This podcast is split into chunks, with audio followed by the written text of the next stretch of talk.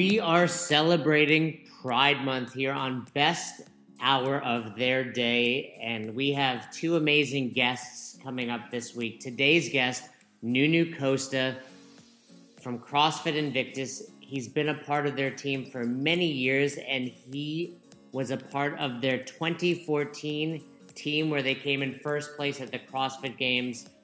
I'm not going to go too much into Nuno because he dives into so many awesome things. He's a, an amazing coach and just an amazing human being.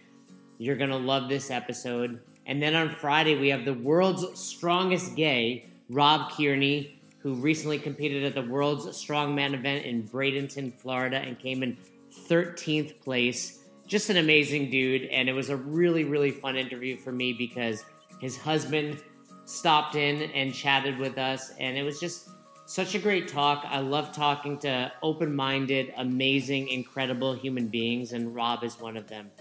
Tomorrow's episode of Fern and myself is pretty great too. We talk all about the deadlift. Full episode simply diving into how to teach the deadlift. We we drop I don't want to say it's our best episode ever, but I think it's one of our greatest episodes. We dropped a ton of knowledge, we kept it fun, and like we always preach, we kept it simple.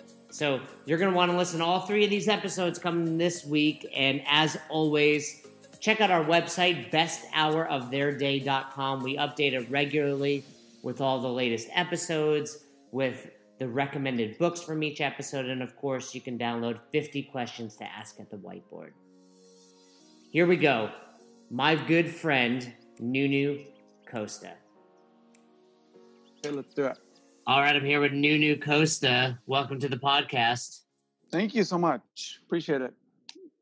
What's the background? What's your ethnicity for the Nuno? Oh, Nuno, it's Portuguese. I was born in Portugal. Um, so it's a very common Portuguese name. My brother's is even more weird. It's João, but he goes by John, so it's not as like unusual. But then we have we actually have six names and it's almost exactly the same. So mine's Nuno, his is João, and the rest of it is Álvaro Marreiro Jamaro Rodrigues Costa. Try to write that when you were a kid. That's your full name? That's my full name on my Portuguese passport. On my US uh, documentation, I shorten it to just my first, middle, and last name. What's your documentation? Are you a US citizen?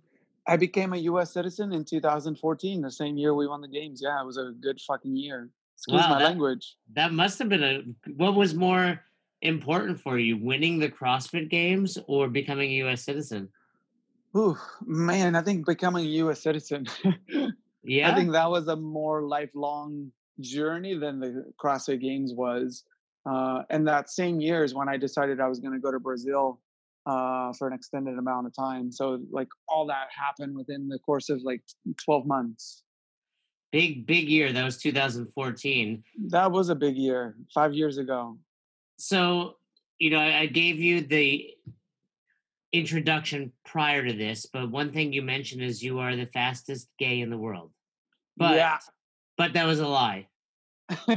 you at one time on this planet were. At one time I was for a long period of time from 2010 to 2018 and I got beat last year and I was actually totally happy with the way that it went down. Um, the guy ran a faster time and was like super close. I think I ran an 11.3 in the 100. And uh, I turned 40 last year. And I ran a 52 flat, 52.12 in the 400. And uh, I, I literally did one day a week of running, maybe two at the most. And most of my training um, was CrossFit still. And so, like, with the amount of training that I did, I was extremely happy with the outcome. And uh, when I asked the guy who won, what his training looked like, he said he'd run like five, six days a week. And so I was extremely satisfied and happy with my outcome. And the bottom line is if I go out there and feel like I did my best and somebody beats me, my hats are off to them. But if I feel like I could have done better, and honestly, I don't feel like I could have done better, nor did I want to put in more time to train specifically for just that one event. Well, and, and there was no age group on that either, was there? There was, yeah, 35 to 39 still. And okay. I was on the on the latter end. Okay, Nuno. So let's be clear. You were the fastest 35 to 39 year old gay man. Yeah, that's a lot. Do you, do you know how many gay men there are in the world? I don't, but I mean, it's still impressive. Yeah, but you were positioning it as you were just this fastest fastest dude in the world. You're I the basically, yeah. You're, you're the there's a I don't know if this is a true story. Dave Castro was chatting with you and he didn't understand why you were competing in the gay games. Is that a true story? Uh, I think at some point he's asked he asked me about it. He was just like, I don't get it. Why? Like that, like that type of mental like not that you were competing in, in running, but that he just didn't make the connection. That I don't think a lot of people know about the gay games, you know, and I think uh, they started in 1978 and really is to give people an opportunity to just train and compete just like the crossfit games does you know? So really they don't really care if you're gay or not like anybody can do it you know? So it's all about inclusivity you know? So if you wanted to sign up and compete you could. Is it only running or is it all sorts of no there's probably like 40 or 50 sports. I've also played uh, soccer but they have tennis they have softball they have uh, water polo. They have swimming. They have uh, so my room is the fastest gay on the wa- in the water for his events. so we basically live in the household of very fast individuals. Uh, for meet, his age group, we'll clarify. Group. So, did you guys meet each other at the competition, or did you no. know each other? We've known each other for like over ten years, but the first time I went to gay games was in 2002 in Sydney, and that was two years after they held the actual Olympics there. So it was really like a life changing experience because uh, same venues and like the opening ceremony was in the same stadium where they have the actual Olympics. So you walk in and there's like forty thousand people, you know, and so it was like a it's a week long, and uh, you don't have to qualify. You just have to register. Uh, you have to pay, obviously, you know, because it's not a free event. It uh, takes a lot of coordination and volunteers and you know people that actually do this for full time and they're only every four years. And uh, so sydney was the first time i did compete and i lived in new york at the time and i trained right after i finished my last year in college to go on my own and compete there. And i uh, i think i did all right. I think i got a, a silver and a bronze a silver in the in the 200 and a bronze in the 100 so it's, it's not i was envisioning like this is in california because you live there and it's just a oh, local oh, no. fun competition. This is a full deal. Full on full on yeah. Uh, the one in paris last year i think there were over 10000 uh, participants in the, all the sports. I think the one in sydney there was like 14000 the one in 2010 in uh, germany in cologne there were i think 12000 and then in 2014 they had them in cleveland. I missed the 2006 games that were in uh, Chicago. And this is and there's male and female. Male and female. Yeah. Well, that's really male cool. Yeah. So, what was the transition like for you from being this incredibly fast runner to CrossFit? Yeah, so that actually took a little while. You know, I ran track in college, and it was uh, it wasn't a surprise. Like I knew I was fast in high school, but I'd never dedicated myself to running because I I prioritized soccer and volleyball. Those were my primary sports in high school. And then I walked onto the soft to the track team my sophomore year and ran for three years. Uh, ended up being top 10 all time in the 400. Uh, ran relays, finished third at conference. So I was all Big West sprint of the year, ran a 47.7 in the 400. And then after college is when I moved to New York. And I moved, lived in New York for two and a half years. So there was no CrossFit then, or at least that I was aware of. Uh, but I played competitive volleyball then, did my first half marathon, then saw triathlon, fell in love with it. I was like, oh, I want to do a triathlon. Moved to San Diego 2004, started doing triathlons in 2006, and in 2008 was the first time uh, is when I started doing CrossFit. So that's sort of uh, the timeline. So I, w- I want to ask you a little bit about this, and yeah. you know me, I love you, we're friendly, so I yeah. never want to offend. Sure. Um, you're super fit, super athletic. Was there anything in in high school? Were you aware that you were gay? Was it challenging to be a part of that team, or were you? I don't know when you came out, all that stuff. Yeah, I don't know how to ask that appropriately, but I'm, I'm curious. You're fine. You're fine. Thank you for being respectful. Uh, in high school, I think I knew, but I wasn't sure.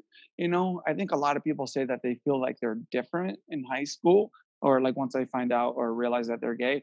I didn't really think I was different, you know, and I think sports always gave me a sense of belonging you know. So in that sense, um, I didn't really come out until my uh, college years, and even then, I didn't fully come out until I think I lived in San Francisco. I had an internship there between my fourth and fifth year.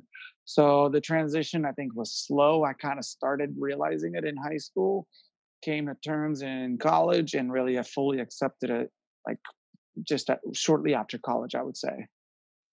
Uh, was it was it a tough to come out? Is that is that a hard yeah. thing to do? Extremely. Yeah. There's a, a good book called Velvet Rage that talks about the process of coming out. And uh, I read that recently, probably about a year or two ago. And I think one thing that like people don't realize is that, you know, like you said, it, it's a tough thing for people to go through and, and everybody's journey is slightly different.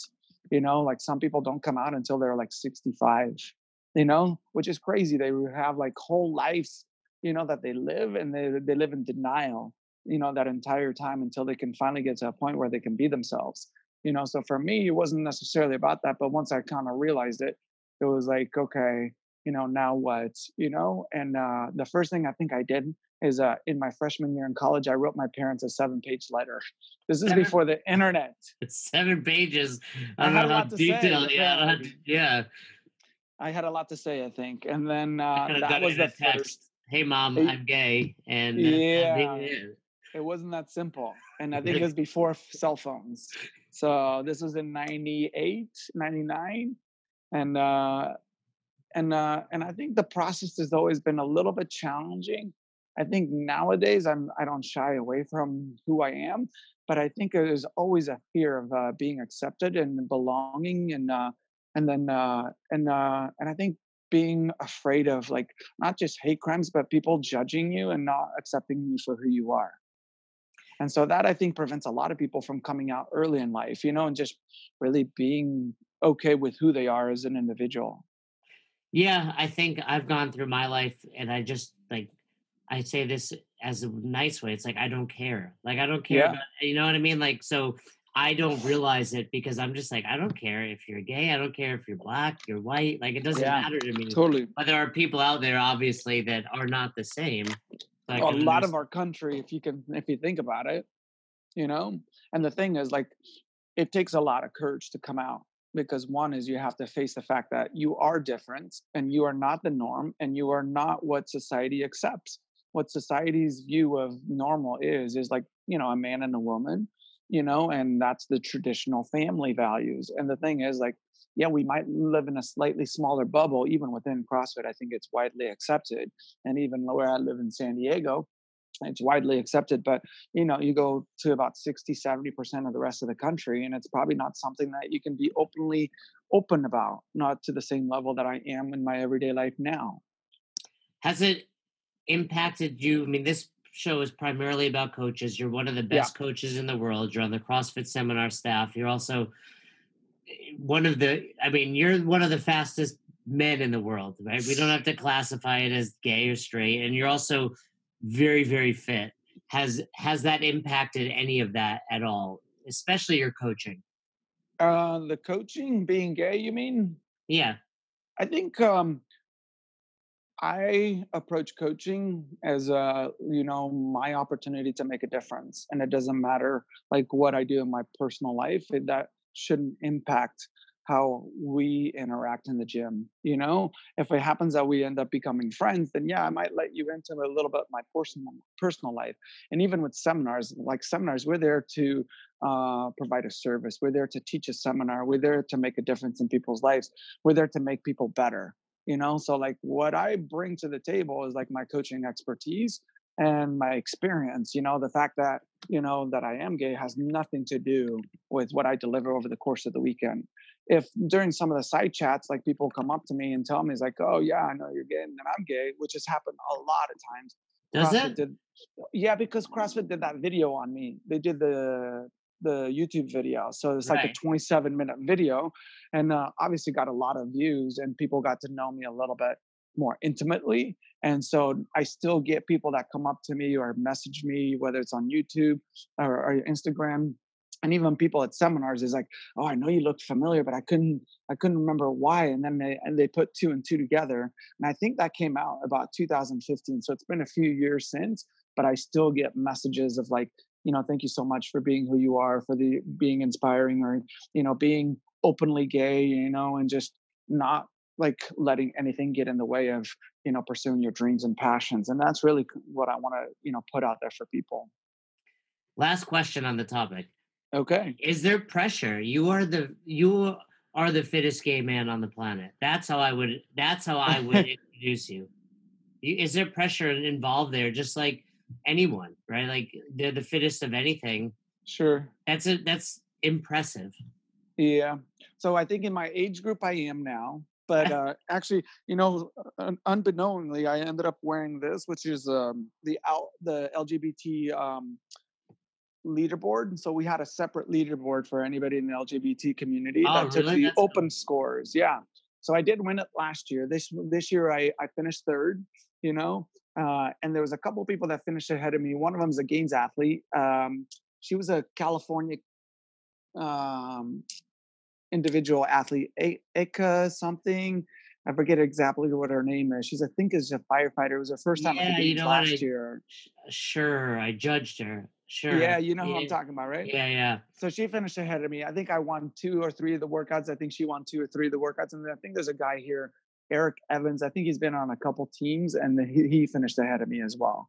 So, but in terms of pressure, uh, as an athlete, I think I've always competed on a team and uh, my teams have always been extremely accepting.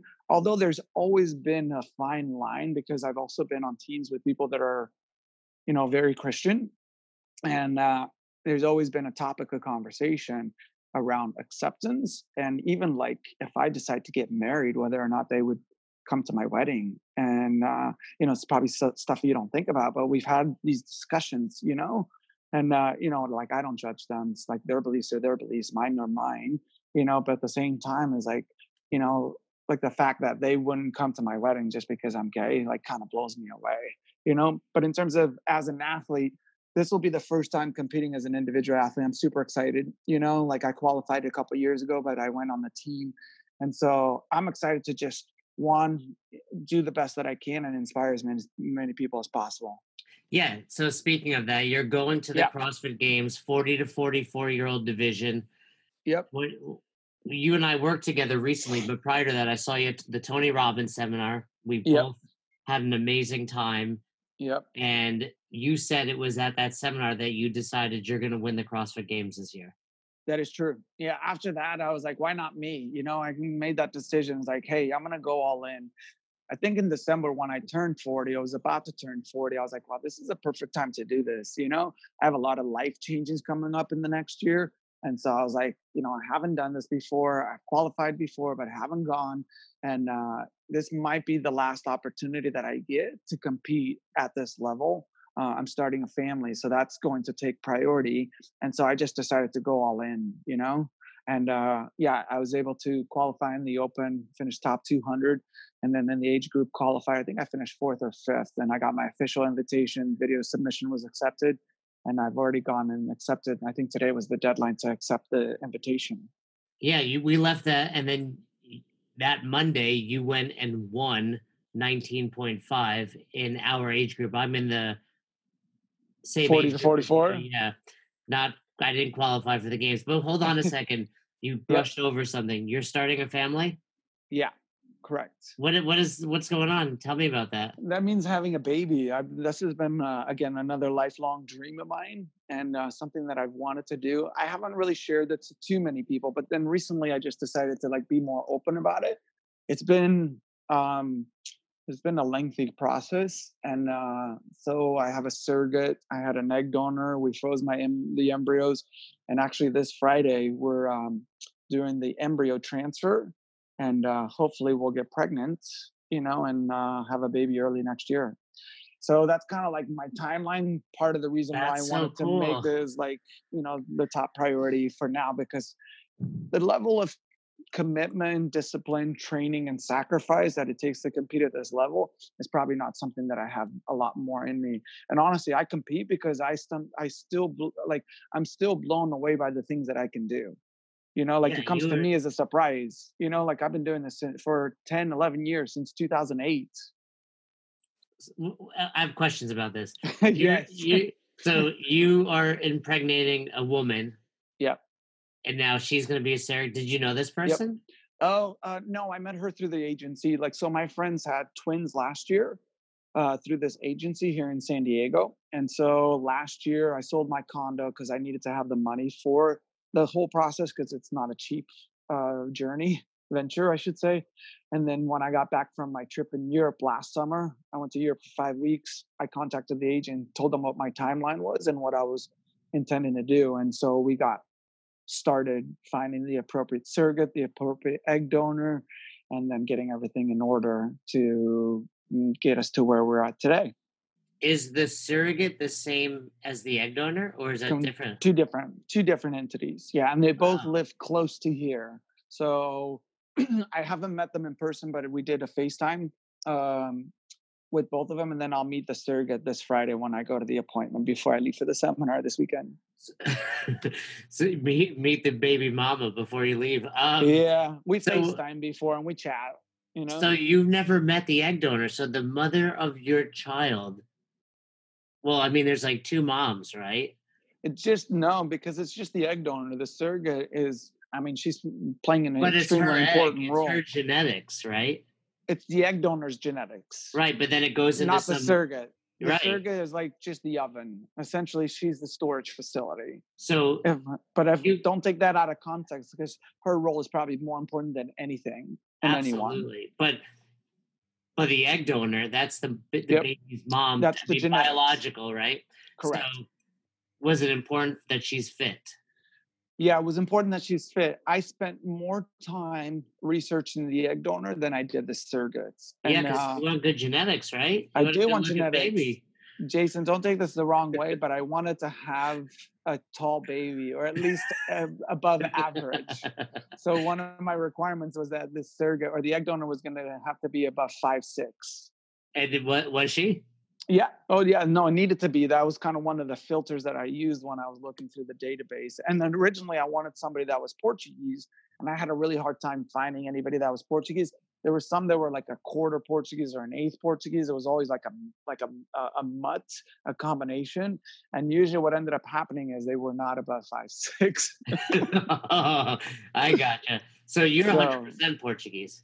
Yeah, just about. I think my grandpa was a little bit German, so like an eighth German. I think he was half German, so it makes me an eighth German. So we're gonna have Papa Nuno in about uh ten months. Yep. Hopefully, if all if all goes well, fingers crossed. Well, congratulations on that. That's really awesome. You were we were talking that you have a lot of change. Is that is that the biggest change you have going on? Oh yeah, that's the biggest change. I mean, that's I don't I can't think of anything bigger that that's what was the what was the deciding factor? What really made you decide to do that? I think the you know the age looming, you know, like knowing that I was turning 40 and I this is something that I wanted to do for like my entire life. And going back to something that we discussed earlier, part of the coming out process, that was probably one of the hardest things to deal with is whether or not I would ever have or be able to have a family, you know? And so you know, whether it was accepting or dealing or being able to kind of wrap my head around it. Uh, and then last year, I think what always held me back was whether or not I could do it financially. And then when I um, I had a condo that I lived in, and if I sold that condo, essentially give me the money I needed to be able to do it. So then all of a sudden, it's like, you know, when you talk about taking the things away that limit you from doing what you want to do, I no longer had things that got in the way. It's like, well, okay, well, now I'm going to sell this condo. I'll have, you know, the, the, the, the, the money uh, that I'll need, and then let's move forward. So it's a big decision. I mean, you really made some sacrifices. Decision. Yeah. You, you, huge. You have a roommate there now. You mentioned that you live with. Yep. So yep. you had to go from living in your own place to sharing yeah. a place.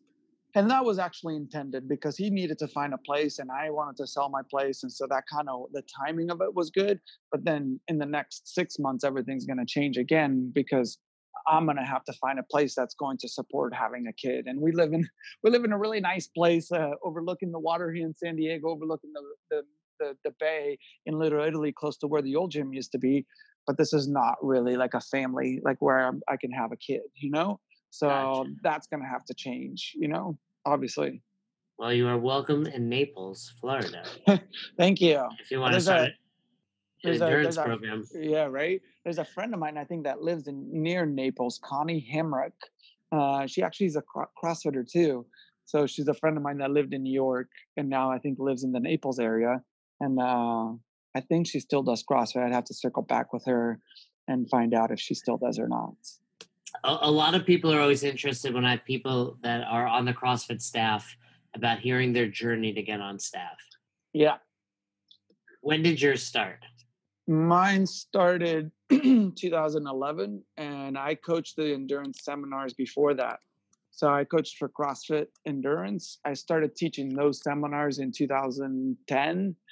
I did back then was with Brian McKenzie and Carl Borg and then in you know i started crossfit in 2008 and between 2008 2010 i think i did all the seminars that were available you know i was just so gung-ho about that's learning. what i did every time yeah. one came to the northeast i took it right same and so then in 2009 when i did the crossfit endurance seminar they were looking for like assistant coaches and people that intern and considering my background running track in college and then running endurance events triathlons for like three or four years it was sort of a, a perfect fit. So I interned, became an assistant coach, and then became a head coach for CrossFit Endurance in 2010. And then I was running the seminars kind of like a, as a flow master. And then in 2011, I remember there was a seminar in uh, Houston, and I had 53 people, and I was the head coach. And By I had yourself? An, I had an assistant coach, and I had an intern. So if you can imagine that ratio is not ideal for that type of a seminar. And I was like, well, this is either going to be really great or it's going to be a shit show. And so I kind of let people know. I was like, hey, you know, when I tell you we need to be back in the chairs by this time, it needs to happen. It's like there's no wiggle room, right? Like when we're going outside to do video shootings, we need to go outside. When we're inside, like reviewing video, we need to be like on time. And so that was essentially the seminar that prompted me to pursue uh, seminar staff because the, the endurance seminars back then weren't that size. There were maybe 10, 15, 20, 25 people at the most. And so what I realized is like, you know, I really love teaching and being in front of people and I want to have a platform or have access to where I can do that on a regular basis. And I knew CrossFit seminars, the level ones, there were about 40, 50, 60 people on a regular basis, especially around the time that I got on staff, 2012, 13, and 14. And so in 2011, I emailed, I think, Dave, and uh, you know, he was Dave was super important in make in helping me get started in CrossFit. I met him at 2008 games, and then he facilitated me getting my level one, which I did like literally the month after. At the time, I wasn't really doing CrossFit. And then, so when I emailed them and wanted to pursue it, he got me in contact with Pat Sherwood, who was in charge of the intern process then and then uh, I interned, and uh, after my second internship, I got hired. That's fast. I was just talking yeah. with uh, Chris Spealler and Doug Zakaris, and oh, Doug, nice. Doug took like seven internships. Holy shnikes! Oh yeah, that's really fast for. It's a credit to probably how well you were coaching back then. I took the endurance seminar quite a few times. yeah. The first time I took it was with Carl, and then uh, the second time I think it was Brian Diaz. Uh, yep. Yep. But um, still not a good runner, so it didn't work for me. well, you got to practice. You can't just expect it to like. It's not an overnight effect. Um, do you ever hear from Brian McKenzie anymore? Uh, no, not as much. He's still there. Yeah, okay, yeah. I'm here. Sorry, I had I had a phone call. I saw him last time. I saw him uh, was at uh, somebody's uh, Mark Holman's funeral. Uh, I don't know if you remember Mark Holman.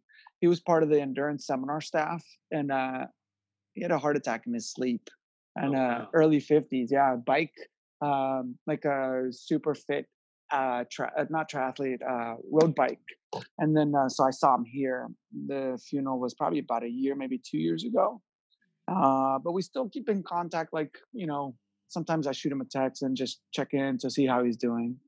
I I I, I know like they moved CrossFit endurance away from CrossFit, so it's now called Power Speed Endurance, and I think his focus has now become on breathing, uh, breathing techniques, and they're doing seminars yeah, and focus that. on that. Yeah. What's the longest distance you've ever run? I've ran a marathon, or I kind of walked part of it. Was that a, as part of the triathlon, or you ran an individual marathon? I ran an individual marathon. I ran um, 2008, I think it was the same year I started doing CrossFit. Uh, I was deep in the triathlon sort of endurance world. I've done a lot of halves, and then I was like, oh, let's do a, a, full, you know. And I think part of it is because I don't really know. I think it was like a bucket list, you know. I think actually it was 2009 because at the time I think I'd already started doing CrossFit, and I was more like, it's like, oh, let's see, like I do CrossFit, I can run a marathon, you know. So all I did was like short intervals, long intervals, and didn't necessarily do any longer runs.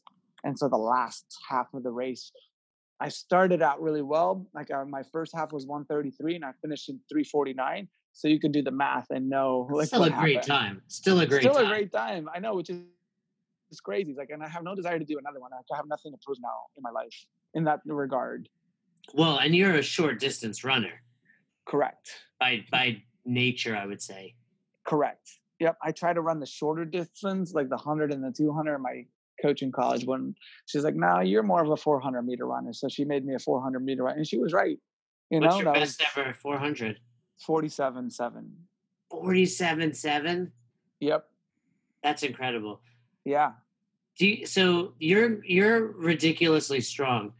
Do you think you know it's it's similar muscles, you know, and, and, and muscle fibers being used in that sprint distance? I mean, you clean well over 315. You know, yep. you can go on Nuno's Instagram and see it. You're you have you have amazing technique. I know when when Roz was watching one of your videos, she's like, "Well, no shit, he cleans so much. He's got you know, look at his torso; it's so upright." Um, so, do you, is it just related to your genetic predisposition, or have you worked really hard in addition to that?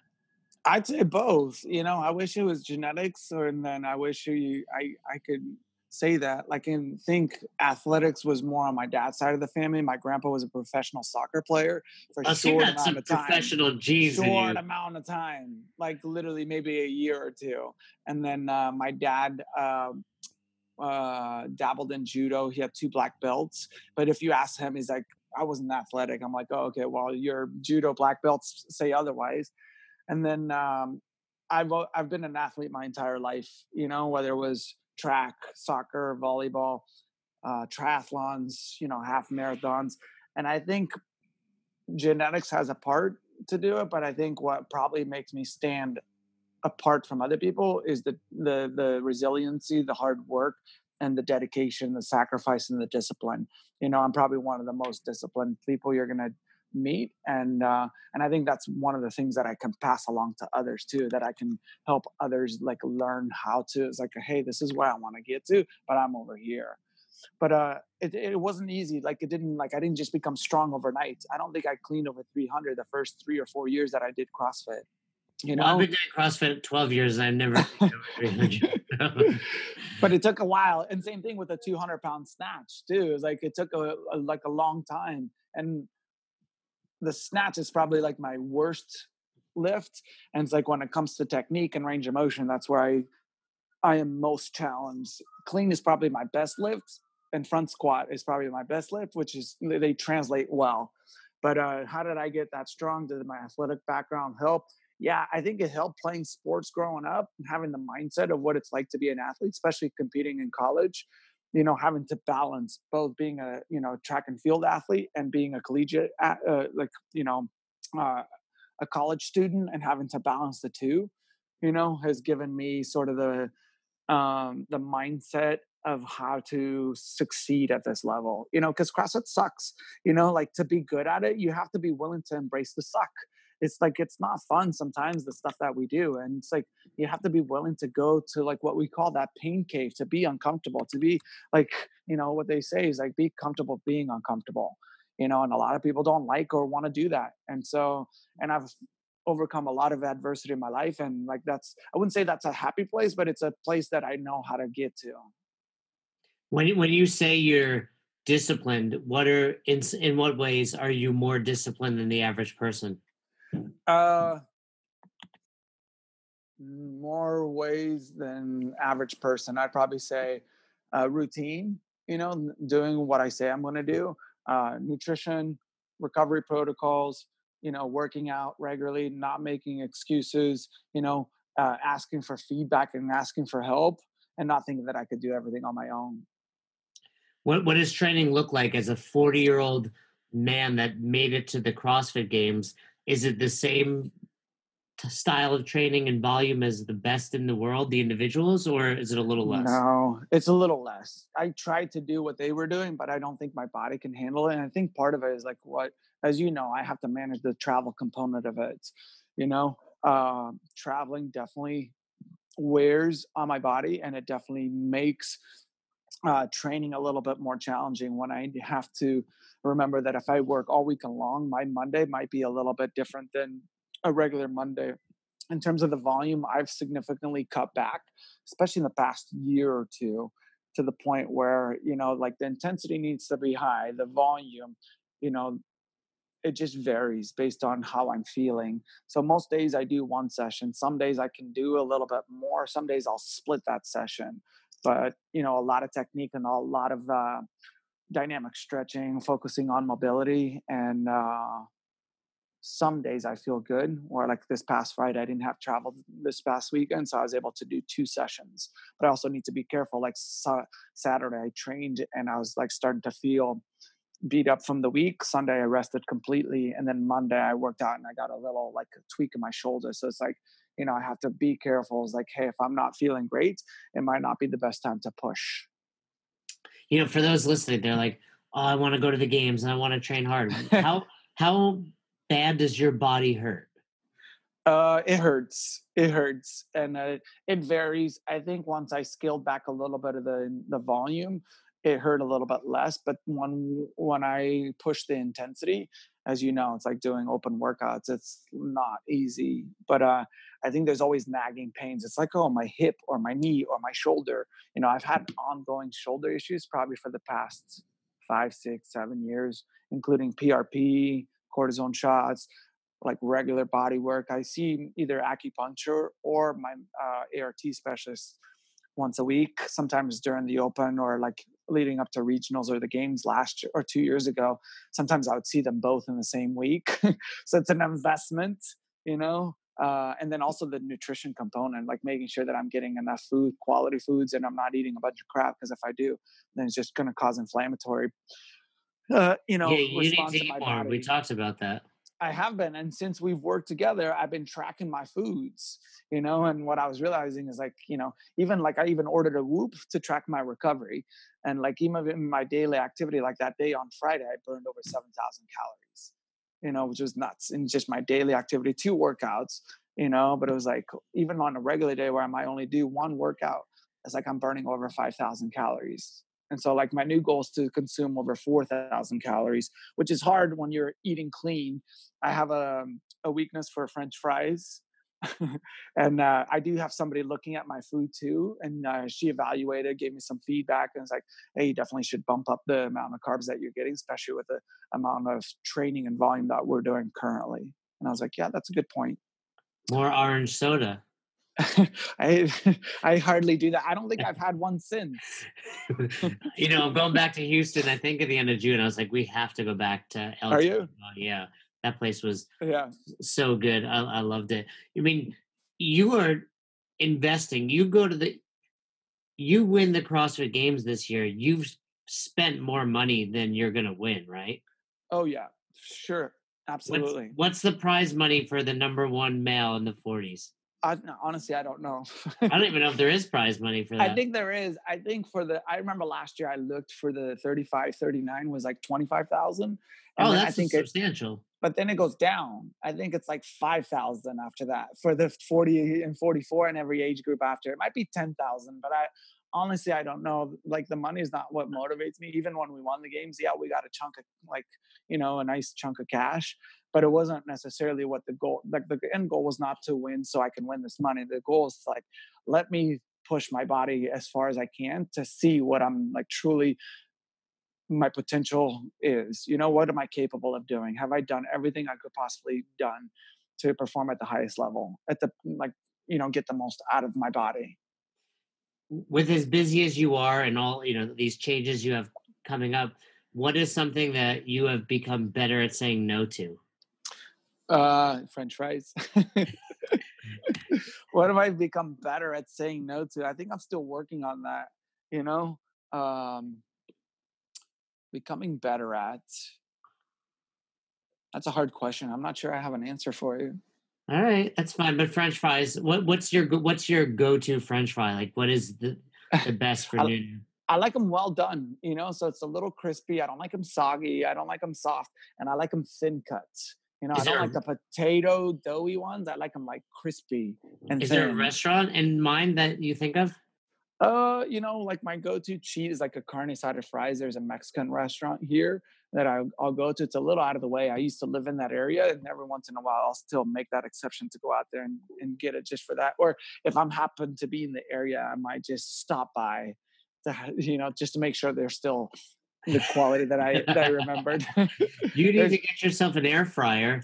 Chop I know my roommate has one actually. Yeah, and do what? You can chop up some potatoes. You can have potatoes. You need the carbs. Yep. And make yourself some fries. Well, know, sounds easy enough, huh? I just learned how to use the rice cooker. Yeah, I mean, uh, it sounds easy because Roz does it. So you know, I'm, I'm, sure it's a little more complicated than I'm envisioning. With with all this preparation, what are some big investments you've made? I mean, you mentioned the body work, a Whoop now. Eh, what other investments do you have to make just to be as healthy and as fit as you are? I think those are the biggest ones. You know, um, sometimes my social life. You know, and uh, I think the nu- nutrition's dialed in. It feels like the recovery. I feel like even the Whoop. When I told a couple people about it, like my coaches and stuff, it's like, oh, I'm not sure. You know, you need it because you have you you have a good understanding of how you feel, um, how your body's recovering. But I wanted to be certain, and I wanted to like leave no like leave no stone unturned. You know, so I did decide to, to invest in the Whoop. Um, One thing I've heard again? about the Whoop is people see their recovery as low, for example. Oh, I didn't uh-huh. get enough recovery. But then mentally, that impacts their workout. Sure. Yeah. You, can you overcome that? Uh, yeah, definitely. I think what I feel is probably going to be more important than what the Whoop data tells me, you know, because I feel like I can still have a good gauge of what what I'm doing and how I'm recovering.